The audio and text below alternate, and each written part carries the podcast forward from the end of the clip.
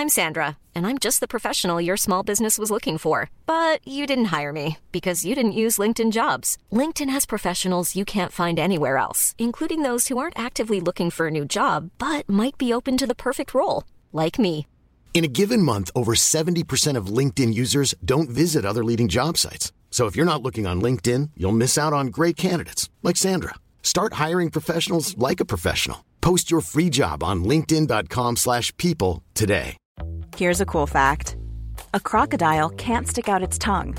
Another cool fact you can get short term health insurance for a month or just under a year in some states. United Healthcare short term insurance plans are designed for people who are between jobs, coming off their parents' plan, or turning a side hustle into a full time gig. Underwritten by Golden Rule Insurance Company, they offer flexible, budget friendly coverage with access to a nationwide network of doctors and hospitals. Get more cool facts about United Healthcare short term plans at uh1.com. Wow. Nice. Yeah. What you're hearing are the sounds of people everywhere putting on Bombas socks, underwear, and t-shirts made from absurdly soft materials that feel like plush clouds. Yeah, that plush. And the best part? For every item you purchase, Bombas donates another to someone facing homelessness. Bombas. Big comfort for everyone. Go to bombas.com slash ACAST and use code ACAST for 20% off your first purchase. That's bombas.com slash ACAST. Code ACAST. There's never been a faster or easier way to start your weight loss journey than with PlushCare. PlushCare accepts most insurance plans and gives you online access to board-certified physicians who can prescribe FDA-approved weight loss medications like Wegovy and Zepbound for those who qualify. Take charge of your health and speak with a board-certified physician about a weight loss plan that's right for you. Get started today at plushcare.com slash weight loss. That's plushcare.com slash weight loss. plushcare.com slash weight loss. I have to say, I was very excited for this conversation. Bruce Cockburn is undeniably a giant among Canadian songwriters and performers. Incredibly prolific, intelligent, and talented, his canon of work has such breadth that it's astonishing. But not far behind him is Hawksley Workman. Between the two artists, there are over 35 full length albums to dive into. Both artists have reached truly admirable levels of commercial success and now continue to release albums and tour to devoted fans worldwide. For Push Button Radio, Hawksley's band Mounties, which includes Ryan Dahl of Limblifter and Steve Bays of Hot Hot Heat, covered Cockburn's 1979 hit Wondering Where the Lions Are. The Mounties version of the track goes into some pretty wild territory sonically, but Bruce seemed to really appreciate the new direction. This was such a great conversation to sit in on. As excited as I was to bring these artists together, I was clearly eclipsed by Hawksley, who was simply bursting with enthusiasm at the opportunity to interview Bruce. It's really a lovely conversation between two amazing artists, and if you're a fan of one or the other or both, I think you'll find something here that you hadn't heard before. So please enjoy Hawksley Workman and Bruce Cockburn on the Push Button Radio podcast. There's Bruce. There he is. Hello. How you doing? Welcome. Thanks for joining us. Oh, glad to be with you. Thanks for having me here. So, um, my name is Joseph. I'm I'm in Vancouver and with Light Organ Records. And uh, the the quick backstory is we're putting out this record of Canadians covering Canadians, essentially. But um, you know, I thought it'd be exciting to connect some of these artists. So for this series, I've had the pleasure of uh, having Andy Kim on with one of our artists, uh, Johnny Payne. And uh, last week I spoke to Ken Tobias and uh, an artist named Adrian Glynn. And this is super exciting to have you two uh, gentlemen on today. Um, you know, to be completely honest, I hope I don't have to say anything. I'm just eager to hear you two guys uh, chat. yeah, well, I'm, I'm just here in case any cat fights break out or anything like that. Well, yeah, we'll probably be able to think of things to say. How are you? Hey there. Uh, I'm pretty good. How are you? Well, are you in San Francisco? Yeah. And how has pandemic time been for you this year in San Francisco? Uh, you know, it's been probably not unlike it's it's been for everybody else except for people living in Florida who don't care. But uh, it's, it's I don't think we've been as hard hit as some places, and and I, I think that feeling is. I mean, it's pretty noticeable from what I read, least. I mean, no, none of us have done any traveling. Uh, last June, we did a, we, we rented an RV and drove up the coast, visited friends up north of Seattle, and and you know, and a couple of other people along the way. And with the RV, we could do socially distant visiting because we had our own bathroom basically, and and uh, uh, you know, so we had some. Uh, we got together with my friend Jenny Scheinman in, in Arcata, uh, California, and and had some great jams on her back deck. Nice, you know, distant, sufficiently distant, and um, yeah, yeah, that was really great. But that was kind of the highlight of the year for all of us. Really, we haven't done anything else that, that's very interesting. I was going to say, like, if to be honest, you know, uh, when I think of the peripatetic lifestyle, like, you know, there's at least one sort of travel like there's a travel song on every one of your records and in a way like travel is a big part of the bruce cockburn narrative as a guy who's fanatical for your music i think there's one thing that especially when i was a kid like listening to your music it gave me a sense of the the breadth and the polyphony of the world that existed beyond the walls that i knew as a teenager and, and it gave me a lot mm-hmm. to imagine so i mean i know for me i haven't sat this dormant for 23 years. For you, you're what is it been 40 or 50 years since you've been this dormant, or yeah, so, yeah, more 50 at least. Yeah, I mean like, it's. And I mean, yeah, I can't stress that enough. That the travel is a big. It, it's a part of a big part of your narrative, and so eh, have you felt empty without it, or are you kind of glad to be sitting around? Um, well, some of the sitting around has been good.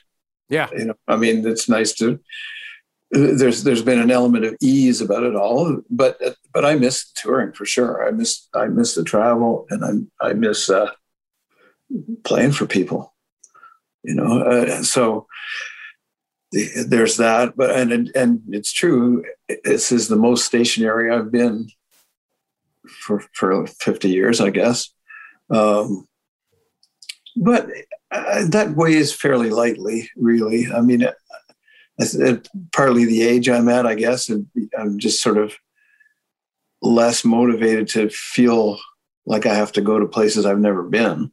Right. Um, a little bit, although there's lots of interesting places I would cheerfully say yes to going to if the if the opportunity came up. But um, but I mean, even things like going to the going going to the mountains, uh, we haven't done anything like that, and and that sort of stuff yeah, is is is is, um, that's an absence for sure. I think back, you know, after I read your book, I, I think I told you before, I read it on a, a beach at an all inclusive vacation in Mexico. I was the most bummed out guy at the resort in a way because there was. Because you're reading that book. Because I was reading that book. I mean, I mean, it was phenomenal in a way. And again, like your career to me is is idyllic. I mean, it's because it's not mine, it's yours. But for me, as a as a younger artist who was looking up to, you know, in, in many ways a distant mentor, your career has been the one that's most interesting to me.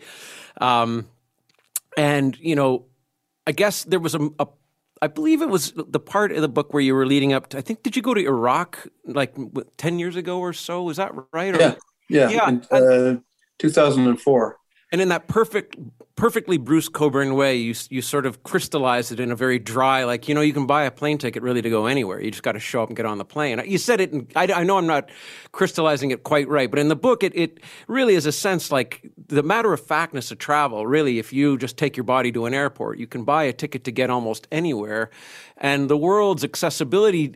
Again, too, part of your narrative has been. Um, your environmentalism was there ever a time where you thought like we're probably going to not be flying on airplanes? Like there's going to be an initiative where travel will just have to stop? Or uh, have you did that ever yeah I, I, I don't i don't we'll get to that. I think I, I, think what might happen though is that travel becomes prohibitively expensive for all but the the, the most wealthy.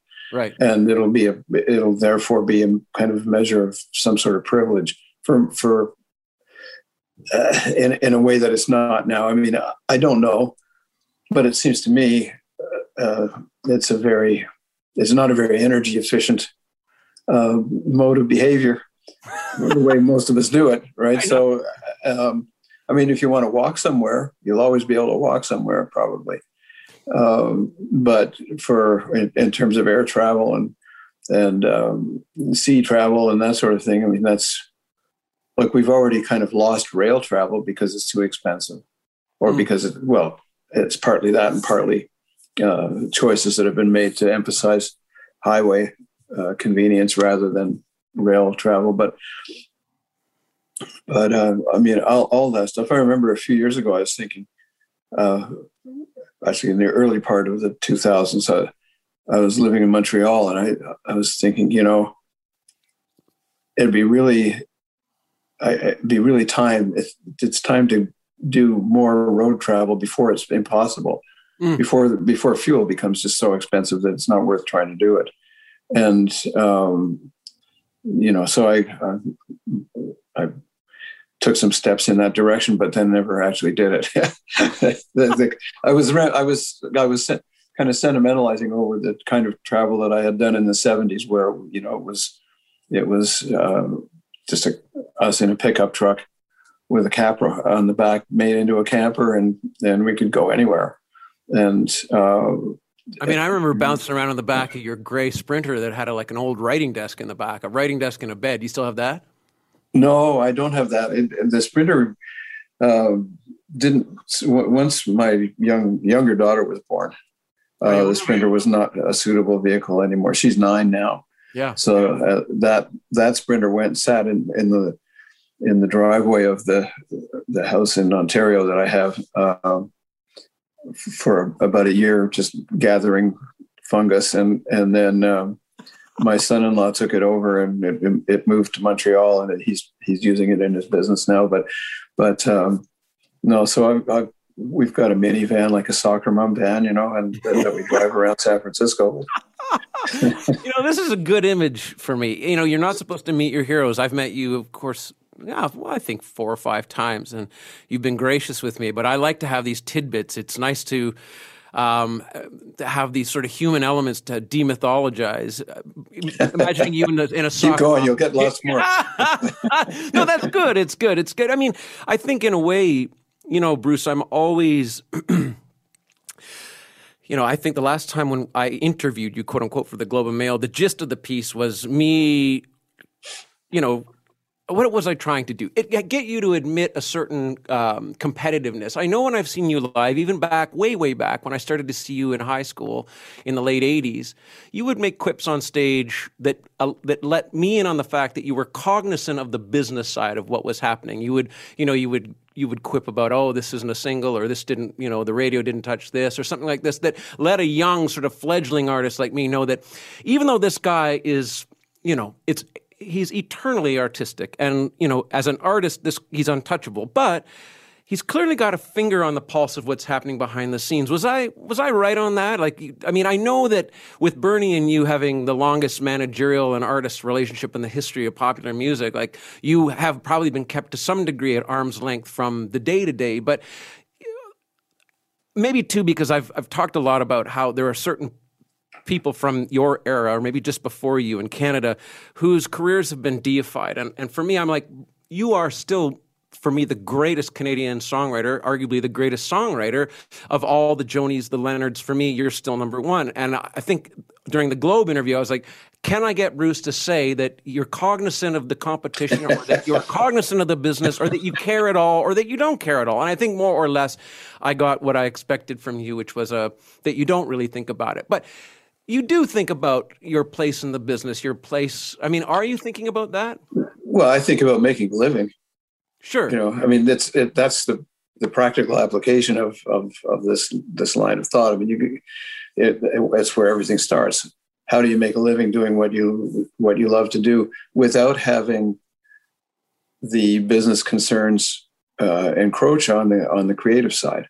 Sure you know and it's uh, there's a everybody has to find their own balance for that and some people um, you know ani difranco for instance seems to manage to do everything well mm-hmm. both the creative stuff and the business stuff?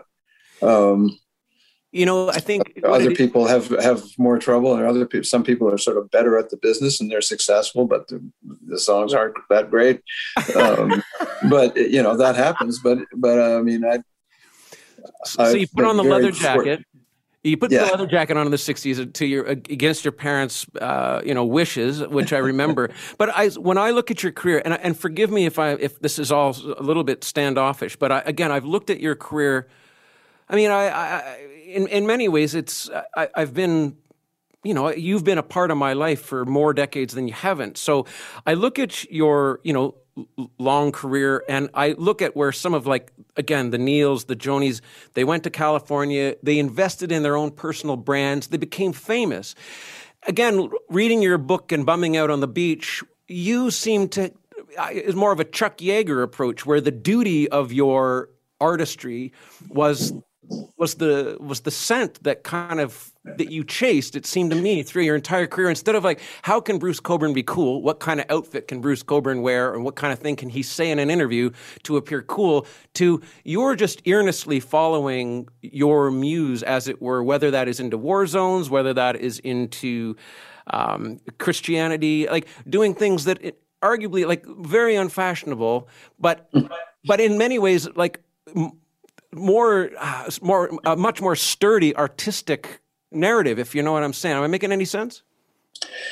Yeah, I mean, it's a choice. That's well, it's an ongoing set of choices. Actually, uh, uh, at any one point, you're invited to make uh, make a choice between doing something that's just for notoriety, uh, or you know, doing something that that means something to you, and or you know, or just choosing not to do the the the thing that'll get you attention um, because you don't want the kind of attention it'll get. I mean, I worried more about this stuff in the '70s when I was getting started than mm-hmm. than I do now.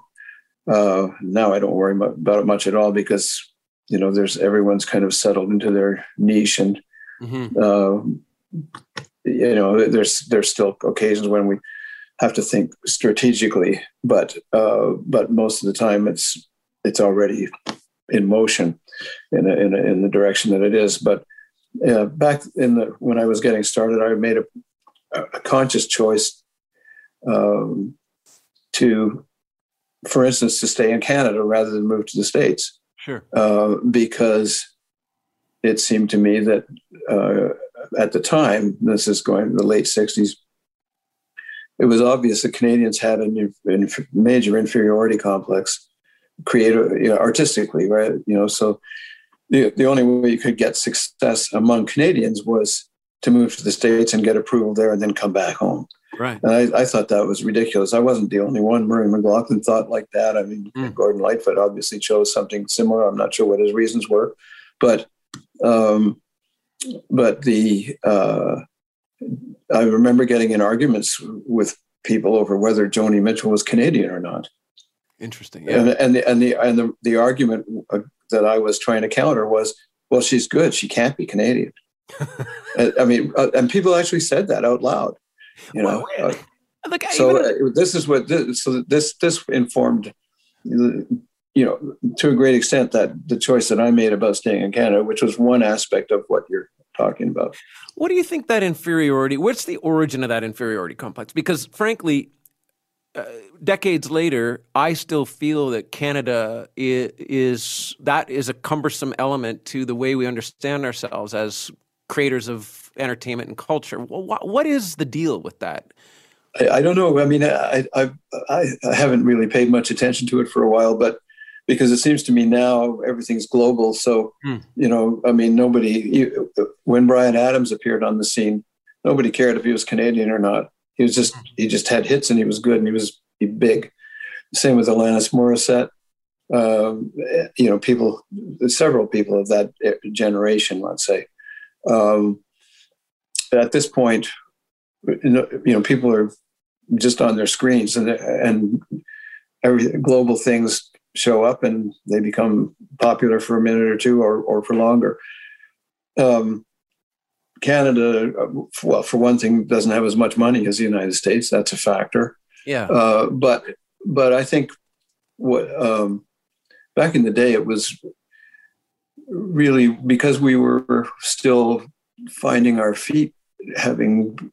I mean, it, it sounds ridiculous in a way to say this because you know, in the in the mid '60s, the country's 100 years old, but uh, the uh, people, you know, it, it, takes more than hundred years apparently for mm-hmm. countries to discover who they are or what they yeah. are, and and so Canada was still kind of discovering that. And w- growing up, I was taught that the good stuff all came from England, mm-hmm. and you know, the states was exciting and interesting, but and actually we liked American stuff a lot. Like we, we wanted to watch westerns and we wanted to buy American guitars and yeah. all the rest of it and cars, but if you wanted really good quality goods, they came from England, and the, and this sort of moral propriety, the um, or the sense of moral propriety that was handed down was an English one, mm-hmm. um, and that sort of thing. I, I, that's to a lesser extent true in the states too, but but it was strong in Canada because we didn't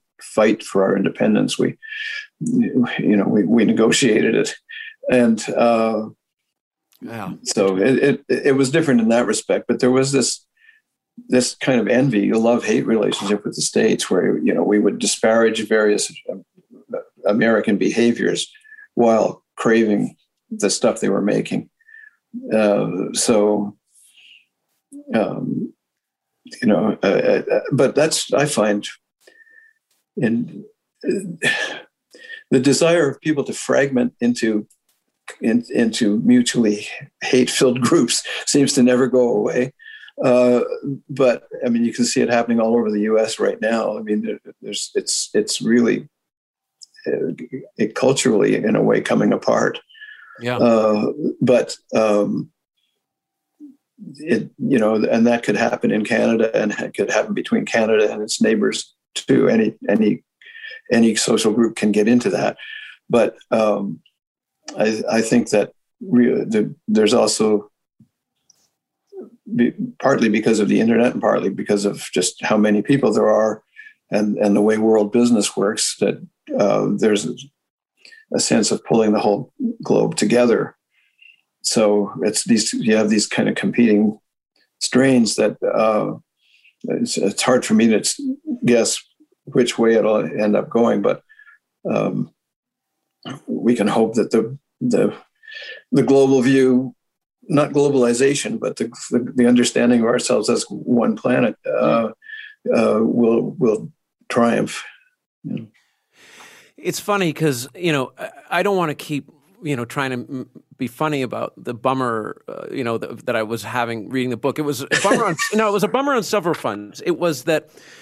Um, the, fun, the, the, the fundamental arc of your story and the fact that you had held so so firmly to your convictions for an artist like me who you know in my own career in my own time like i started 25 or 30 years after you and was you know faced with a different reality but the one thing about that um, holding to convictions there's something timeless about that. Now um, it it was all, a bummer because it was like this guy is has a power about him uh, in the decisions you make that is that that lends uh, um, an airtight credibility to what it is you've always done to me, and um, and I guess the other side of this bummer narrative is really that I feel like you are a perfect duality of somebody with uh, there's always there's always a few threads of of of Christian hope being woven in the fabric of your songwriting,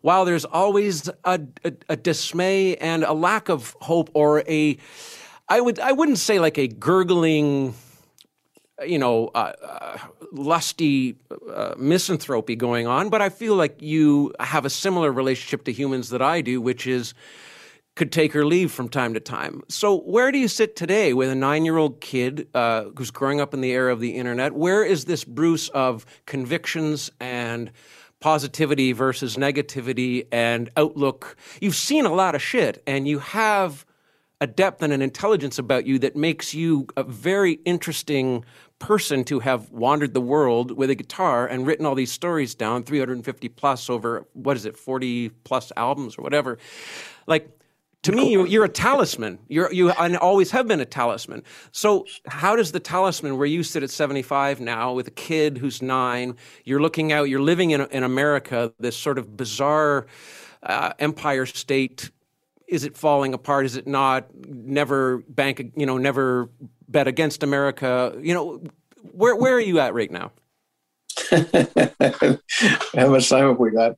Um, you know, I, it's it. I'm I'm still in motion. Yeah. Uh, you know, we're not much physical motion this year, but uh, for me, life is still uh, an unfolding map in a way. You know, you take a step and and so more of the map unrolls ahead of you, and and uh, so I'm you know basically doing my version of what we all do, which is stumbling along toward our death, yeah. trying to make sense of it, you know, and and trying to uh, trying to have um, a life with some satisfaction in it along the way, and and so I've been pretty lucky in that department, or or maybe I was smart or something. I don't know, but I, I think of it more as as a blessing that uh, uh, to have Bernie being a manager, for instance, mm-hmm. uh, who's who's been able to, uh, who's allowed me rather to be able to uh, stay away from the business side to uh, to the extent I do, and and also has the strategic gifts that he has. I've been blessed in and in being in not being confronted with uh, anything that was totally overwhelming uh, in terms of being able to stick to my idea of how I should be doing things. Uh, there, there's certainly been obstacles, but nothing that it couldn't be either gotten through or gotten around. And um, so that's another another piece of luck or blessing, depending on your view.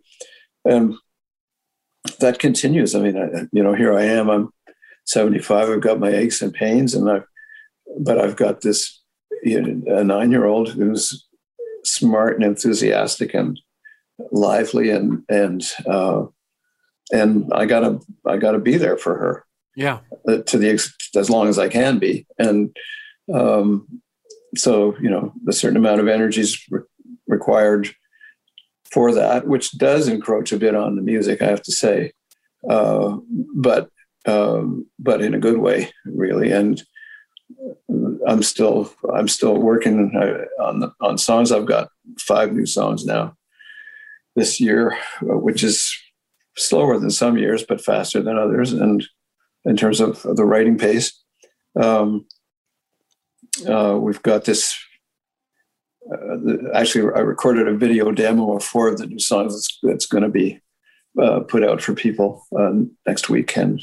Cool. I think officially. Uh, I gave it to, my, to, the church I go to to use as a fundraiser. But if people want to hear the new songs, there's there's a video of me playing them that will be available soon. So you know, the, this stuff goes on.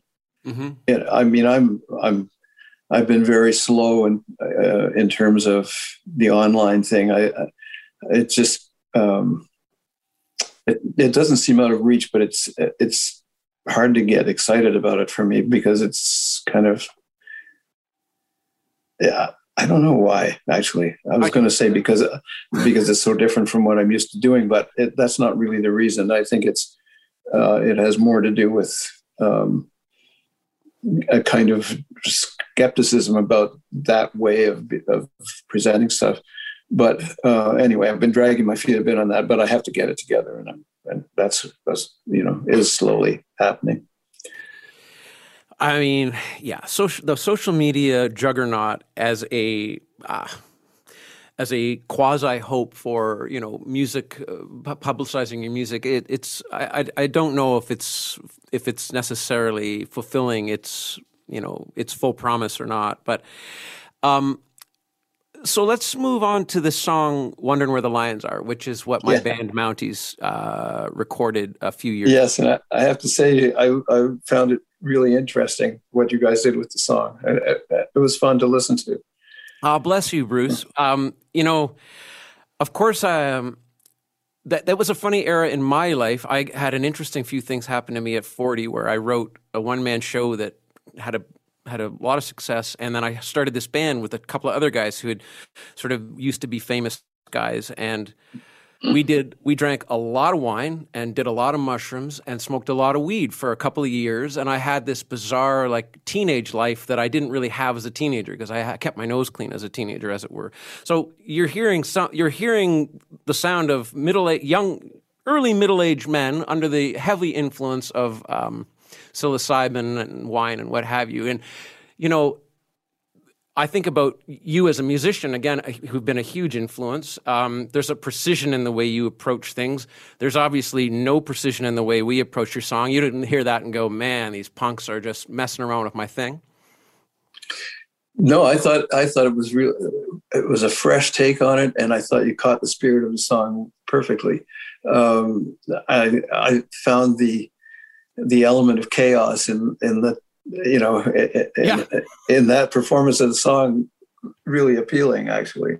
Okay, this makes uh, me excited. So, you know, I mean, it was, yeah, I mean, it's the stoner version. It, I, the, my first thought was, oh, this is like the Vanilla Fudge doing whatever, you know, like where they took uh, hits and slowed them down, played yeah. them at half speed. But then, but I mean, I that that was a fleeting impression that didn't last because it's it's more interesting than that would suggest. But uh, anyway, I, I liked what you did. So. You know, I guess there's been some speculation about your relationship to that song. Uh, you know, I have a song that, you know, kind of made me a little bit famous that I never play because it's a pain in the ass and I just don't like it anymore. I know did you you went through that spell. I don't know how long you didn't play it for a while. Is that right? I feel like you've yeah. played every show I've ever seen, but I'm totally there was a spell where you didn't play it. There was a couple of years in there where I didn't play it. Hmm. I just rubbed my eye and I had some jalapeno on my finger, so I just it's slightly distracting. Oh, good. Um, uh, yeah, pardon me. okay. I'll be tearing up in a second. Um, the yeah, interview was well, so good. That is so weird. Um, in any case, and that's the good eye that I can see out of. So you're a bit blurry now. Um, in any case, um, where were we? We were talking. Oh, that, yeah, a couple of years. It had to lie fallow. I mean, I just, I was just so sick of it. That, that's happened with other songs. It happened with if I had a rocket launcher too, and that was complicated by other sure. reasons as well. In that case, because of the nature of that song. But, but uh, Lions, you know, after after not playing it for a couple of years, it came back and it was fresh, and I don't mind playing it now. It's just, it's and it's still the song that everybody wants to hear.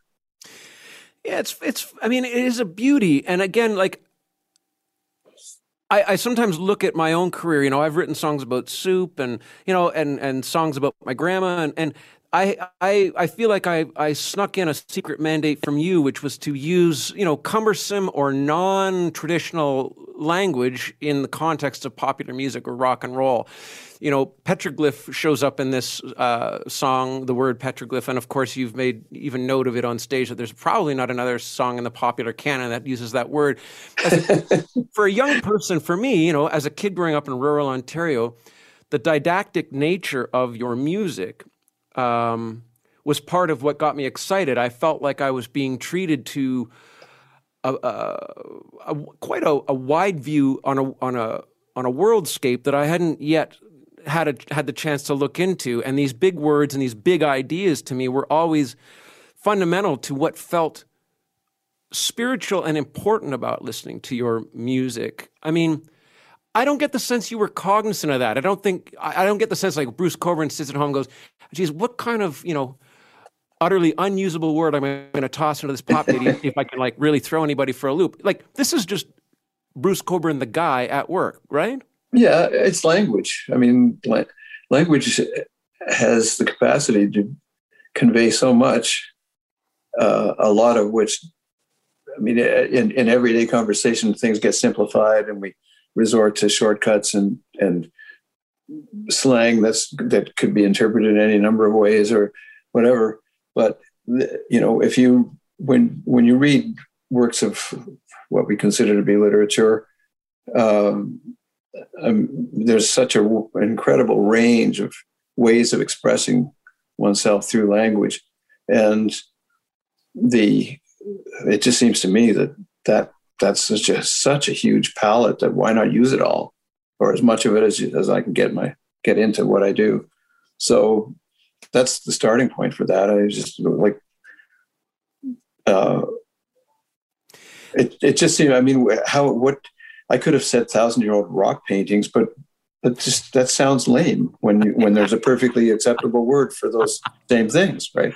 I guess you know I've often th- tried to figure out how when I'm in these passionate, you know, when I'm when I'm playing when I'm standing up for you in the great music debates that are usually fueled by some bottle of wine or other, and I talk about your songwriting, wondering where the lions are, rumors of glory, um, your your chorus hooks have this an almost eternality to to the way they make me feel. It's like I'm wandering towards a mountain in the center of a field, like that the concept tied into what you're able to tie into a three or four um, lovers in a dangerous time. I mean, even polished and precise, like the brain behind the gun. Like, I think there was something, and, and again, I as I'm 46 now, and you know, I've sort of been a devotee for a very, very long time. I'm glad I have because I feel like I got a special set of, of, of, very, very secretive lessons about language and how elastic it is. Um, again, the polyphony within the, the, the, sound of words. I feel mm-hmm. like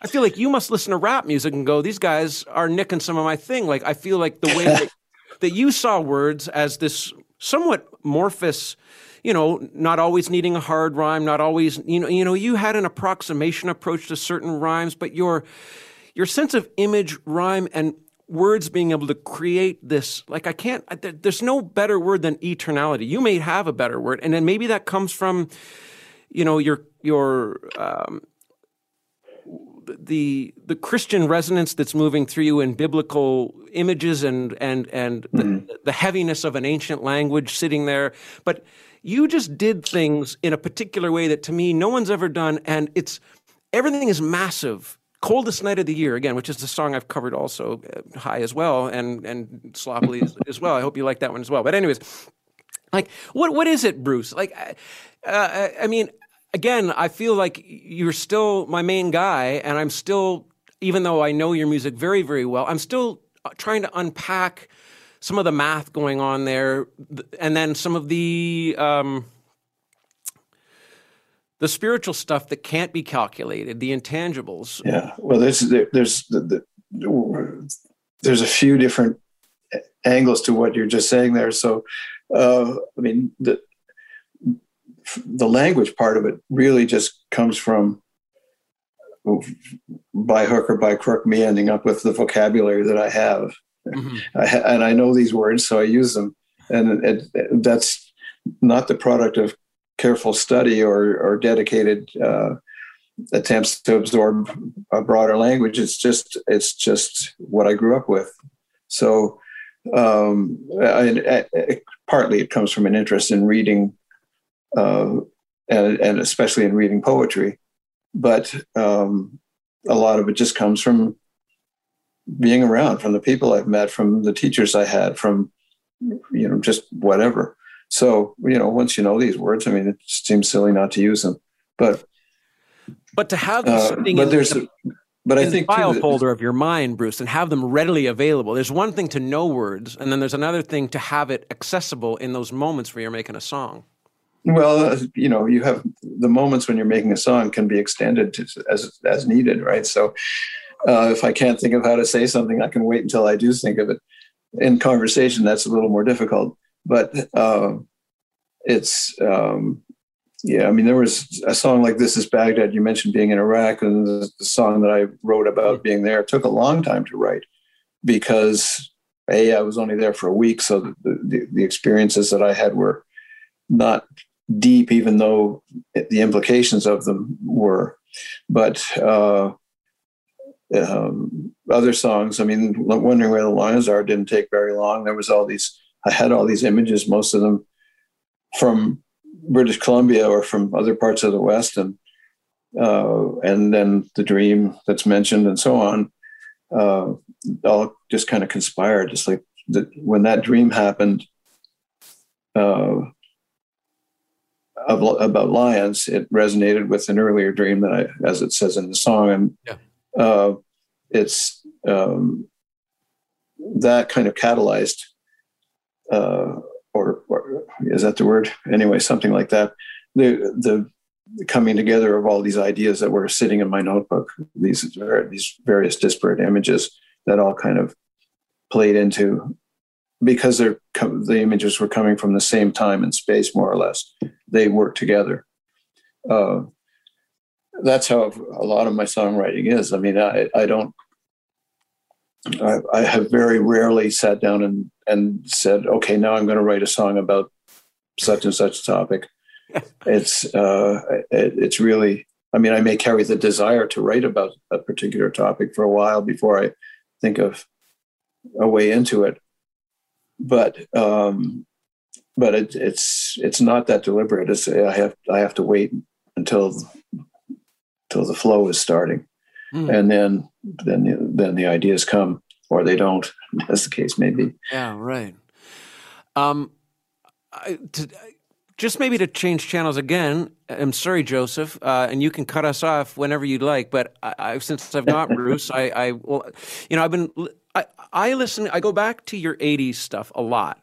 Um, and I go back to uh, Big Circumstance and Trouble with Normal. And the Trouble with Normal gets a lot of spins still in my house, and especially the song "The Trouble with Normal." It's it's as if you looked into the future we're currently living in and itemized it perfectly.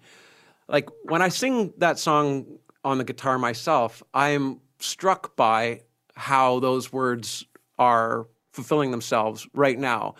I'm sure they were fulfilling themselves in the Reagan era also. Are they, they sure were. fulfilling themselves? Is that the idea? Uh, well, you know, yeah. Unfortunately, I, it kind the Machiavellian like reality, I guess. You, well, you might, you know, we get breaks from these things every now and then, or we, or we are lucky enough to live in a place where we're not directly touched by it, uh, by political upheaval. Uh, but sooner or later it comes around, or you know, if you're paying attention to what's going on in the world, it's always around. So uh, you know, in the Reagan era, it was one set of disasters and, and or or um, threats to the comfort factor in the way we live. Uh, and now there's a different set of threats, but but uh, and it's tempting to think that the threats become more dire as time goes on, and they may. That might be real. I, am not sure it is. Hmm. Uh, it does kind of feel like that, but um, it's uh, you know that's that's a subjective take on it. So, are you carrying hope these days? Yeah, uh, you can tell by the tone there that yeah.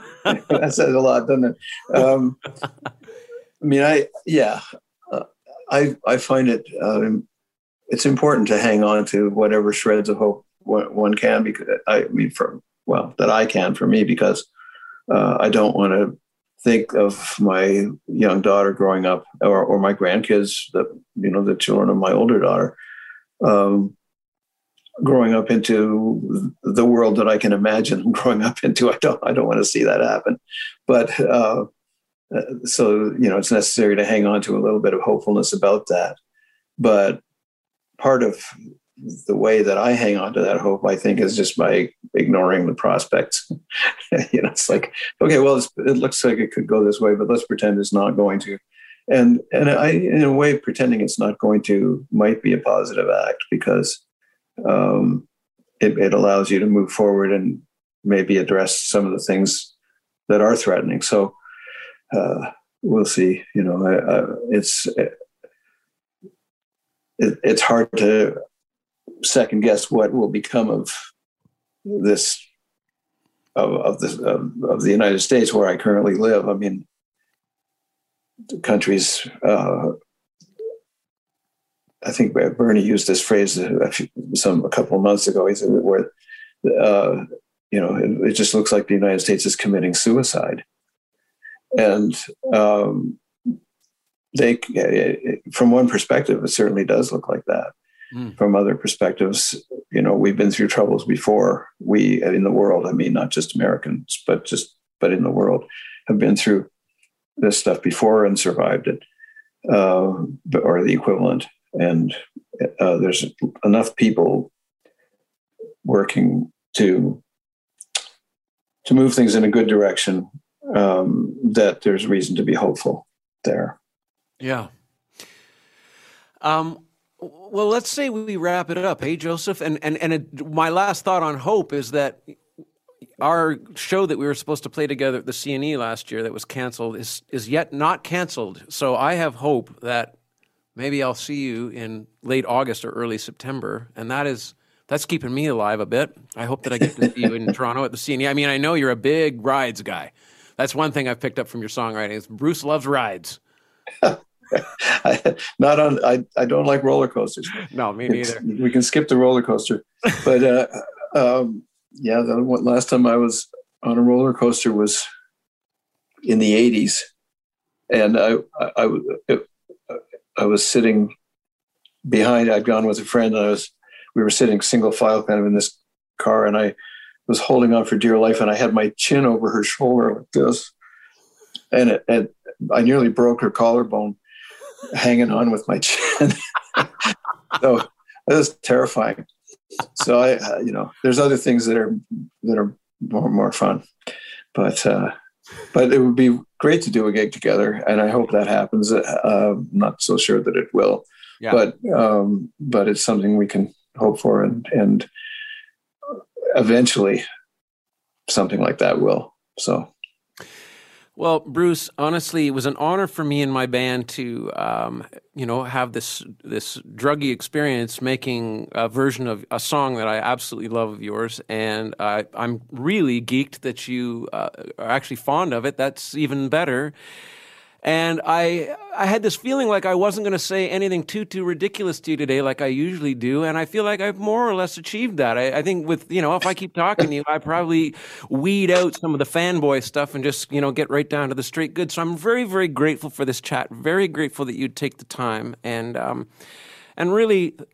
Uh, there are where I feel like I need to write you a letter to just try and itemize in, in, in a particular way your the, the, the effect that you've had on my life, which is so massive. And the book, um, it, it, it reminded me again of that, how much of you is sewn into my fabric. I'm very, very grateful, like eternally grateful that I had access to an artist as utterly splendid, thoughtful, authentic and important to idolize. I don't know if you notice, Bruce, but the zeitgeist isn't necessarily giving the youth, um, you know, geniuses or uh, or virtuosos to idolize anymore, like they did when I was young. So, for you, you know, for me, having a somebody who was at sing- who was at once a phenomenal musician, uh, erudite, beautiful language, and also had a nerdy outlook on sex and God, which to me, I think that was the thing. Was like you know, Leonard was always a little bit macho, and I, I, think I was more in your lane. I was like, this guy, his nerdy sex questions and his nerdy God questions are more along where I, as a teenager especially, I was like, this dude is really talking my language. There's no swagger. it's just a lot of questions and curiosity. Well, you know, swagger's swagger's tricky because once you start, you kind of have to keep it up, and then it, can be quite difficult. I, I chose to try to avoid it, uh, all that kind of stuff. I mean, I, I just felt I remember when I was the thugs that I hung around when I was in 10th grade were tolerant of me because I was somebody outside their social group who actually treated them with respect. And and I I admired them and I admired the fact that they could like gather on a street corner and kick each other to smithereens. And uh, but I they didn't do it to me mercifully and but they let me hang around and and um, it, it was a discovery in, in a way that you don't have to get involved in this in the fights uh, of for dominance or these, these displays of male whatever um, to be uh, acceptable in society and to and to be uh, to have something to to offer to those same people. Hmm. You know, so uh, I mean, I kind of felt like that when I was in in Afghanistan with a brief trip to Kandahar when the Canadians were in, in uh, control of Kandahar Air Base airfield, um, and you know there I am among all these soldiers who are there to do a, a difficult and, and, frightening job uh, that I don't have to do, but and, and you know they they were they were glad to see me and I was glad to see them and it all worked out. It, it was it's it just kind of a reminder that you can be in that the social contexts in which we find ourselves are not uh, not necessarily walled fortresses. Okay, well, you you you can move from one to another as long as you do it with respect and, and curiosity. I would say it would be another part of it. People want to talk about what they do. They want to share what they do. Uh, if you don't want to know it, then they're going to notice that. But um, I don't know. I don't know where this is going now, but it just seems like the, a basic approach to life that applies musically as well. I mean, you're you you if you're only writing about yourself. I mean, in a sense, that's all we ever do is yeah. you know the writing. I mean, I learn about myself through through my own songwriting. In a way, it's like, oh, is that what I is that what I really think? I was, know, but but um, uh, within that give or given that fact, there's still the broader application of it. So and once you throw a song out there, each person who hears it interprets it in their own subjective way. The songs there, therefore can be a bridge um, among people or, or, constitute bridges among people. And uh, I, I I'm I'm not sure where I was going. It's a little bit fuzzy thought in, in, in the thought process right now, but it but it seems to me that that's a really essential part of the whole picture of how I've spent my time. Um, and I, it seems to me that that was worthwhile, and it still feels that way.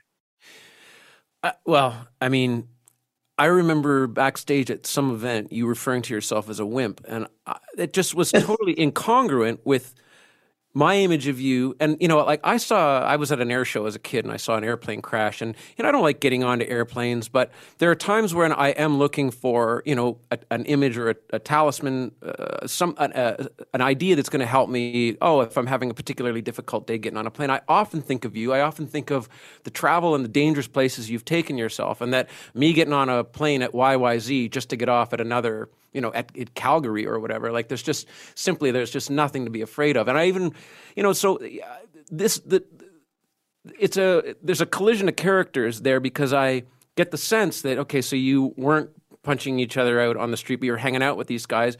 I mean, you are on the what you were on the southern border of Mexico in the 80s as a, observing wars that were happening. You've put yourself in pretty dangerous places quite a bit. I mean, is this what are you exercising here? Curiosity, mostly. Um, how does this feel? How does it feel to be in a place like that? Uh, that was a big question for me because you read about it all the time. I mean, it's like this is it's such a part of the world, such a part of human behavior to to be fighting and, and inflicting pain on each other. But they're not doing it around where I live. So you know, if I want to know about it, I got to go where where it's happening. That that was part of the motivation. Part of it was more altruistic. Uh, you know, how can I help? Um, but and and and how can I share with people like me who don't get to see this stuff up close the impact that it has on on on the people who live there or on on a bystander like me. Um, you know, I mean, if I when I wrote if I had a rocket launcher, I was not trying to convince people to go and kill Guatemalan soldiers you know, or or nor was I serious about my own intent to do that. It's the the, the word if is an important part of that. People forget that when they're talking about the song sometimes. Right, but it's, but a, sta- it's a statement of rage, or it was a statement of rage. It was a statement of outrage, and and I felt that anybody coming from any background uh, would feel something similar. But a lot of people don't know that. Like, well, why do why are people, why are those guerrillas in Guatemala fighting the Guatemalan government? Well, guess what? They got a good reason. And maybe that's a bad choice. Maybe it's a, maybe it's a, well, not maybe, it's a horrible fact of life in the world that these choices are inflicted on us uh, or forced on us at times, like where the only recourse you have is to to think in terms of killing people. It's uh, it would be very nice if we didn't have that, but we do it was not an attempt to uh, to lionize the guerrilla fighters either. I mean, every once you get in a war, everything is terrible. There's no good side. Mm. Uh, you know, eventually you might be able to make something good out of the aftermath, but uh, it just seemed to me that that growing up in you know in comfortable Ottawa and um, being sheltered from all this stuff uh, was was that it needed that that needed to be uh, that that shell needed to be cracked. Uh, and you know i mean i haven't taken that all that many chances really when you go to places. I've always gone with people who knew what they were doing. So that i wasn't just the guy wandering around not not understanding what was going on. And and i've always been uh, generally protected in in in the context uh, as well. So it's not like you know, not not like I've stood out there with bullets flying around my head, but um, but you know, I, I mean, you're close enough that that could happen, and and the feeling of being in a situation like that uh, is one that um, invites invites a few good things. It invites a, uh, an awareness of of the fragility of life, which I think is healthy. Uh, it invites an, um, an appreciation of the people you're with. Uh, that, that, you know, it's easy to love people in a context like that. Mm. The people that are on your side that aren't trying to kill you, yeah. because you it could all be over in minutes. And and that uh, I mean, those were big things to learn the uh, "Don't shoot me, man. I'm a graceful slow dancer and just a dream to you, and not really real at all." I, I, either you or Bernie talked about a dangerous situation in Italy again, and this to me is the way you wrap something so sexy into something so desperate and strange and like again this was the appeal to me how could how could you but there was anyways I, I because it seems like you are maybe a little bit willing to talk i'm just i'm just i'm asking but you you let me know when you're done and joseph you can kick me off too but um, in Italy, you were there touring at a time when there was some domestic upheaval and you got awfully close to uh, a dangerous situation. Yeah, it's sort of interesting to me that the, you know, having been in war zones in Central America and in the Middle East and, uh, you know, in, in Africa, um, that the only place I've actually really had guns pointed at me is in Italy. And and and it was um, on more than one occasion. But that first tour, uh, the first couple of tours in the, in the late seventies, were really eye openers. It may have been um, Hugh Marsh actually who was telling me the story. Was Hugh with you? He was with me on some of those tours. Uh, I, I, you know, it, the, the, cast of characters changed from tour to tour some, but um, yeah, Hubie did a lot of touring in Italy with me, especially in the '80s.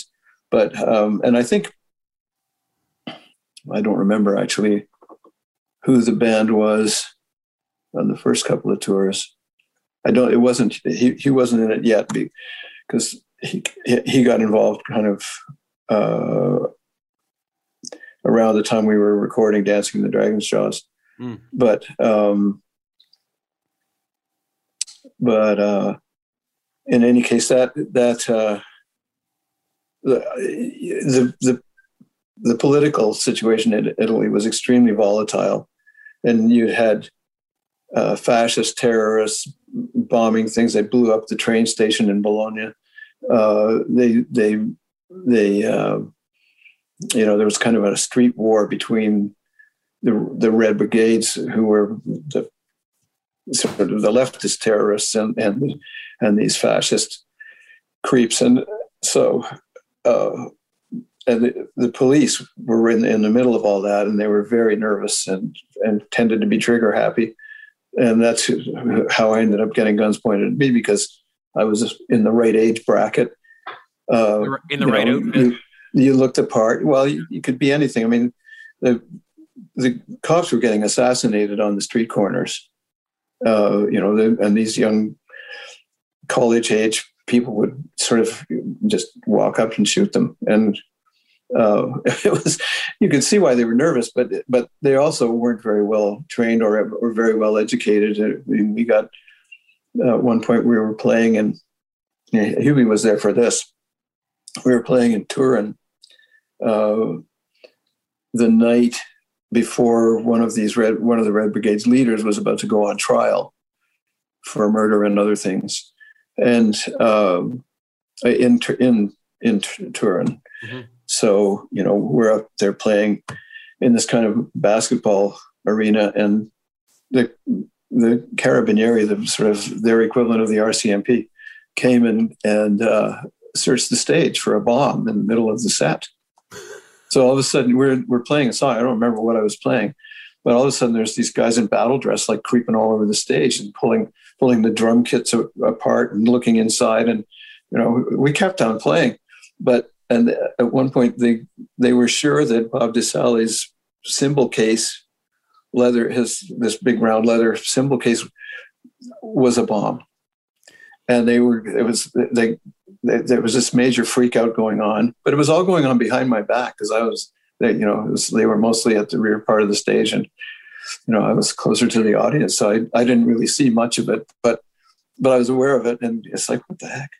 What are they doing there? But but uh, it, it kind of blew over but they had guards around the around the periphery of the place at like up in the top of the bleachers sort of um, guys in full kit with their rifles and everything, uh, uh, expecting trouble because it was a public event. Mm. but I mean, it was just that was just one of many experiences of that sort. It, uh, it, anyway, it, it's just it, it was interesting, and, and it made oddly it made touring in Italy a fun thing to think about doing next, doing again. you know, I mean, it calmed down a lot. When it calmed down a lot, it wasn't nearly as much fun. Yeah, right, right. You're going to go for your favorite pizza spot in uh, in Rome, but then you know the, the, also that great chance that you just might end up on the wrong end of a, the, the the dirty end of a gun. I mean, I love Italy and I think about Italy all the time, but I've never had that relationship to Italy at all that you have.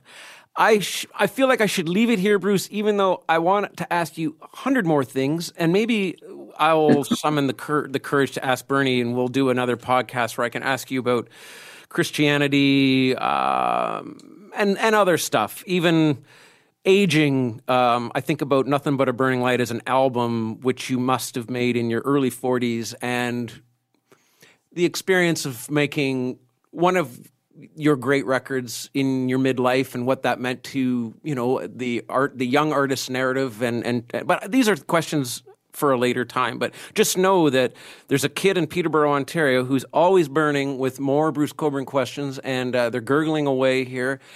I'm so grateful for the time today. Uh, and Joseph, thank you so much for setting this up with the two of us. It's, um, yeah, I've been really looking forward to it. Bruce, yeah.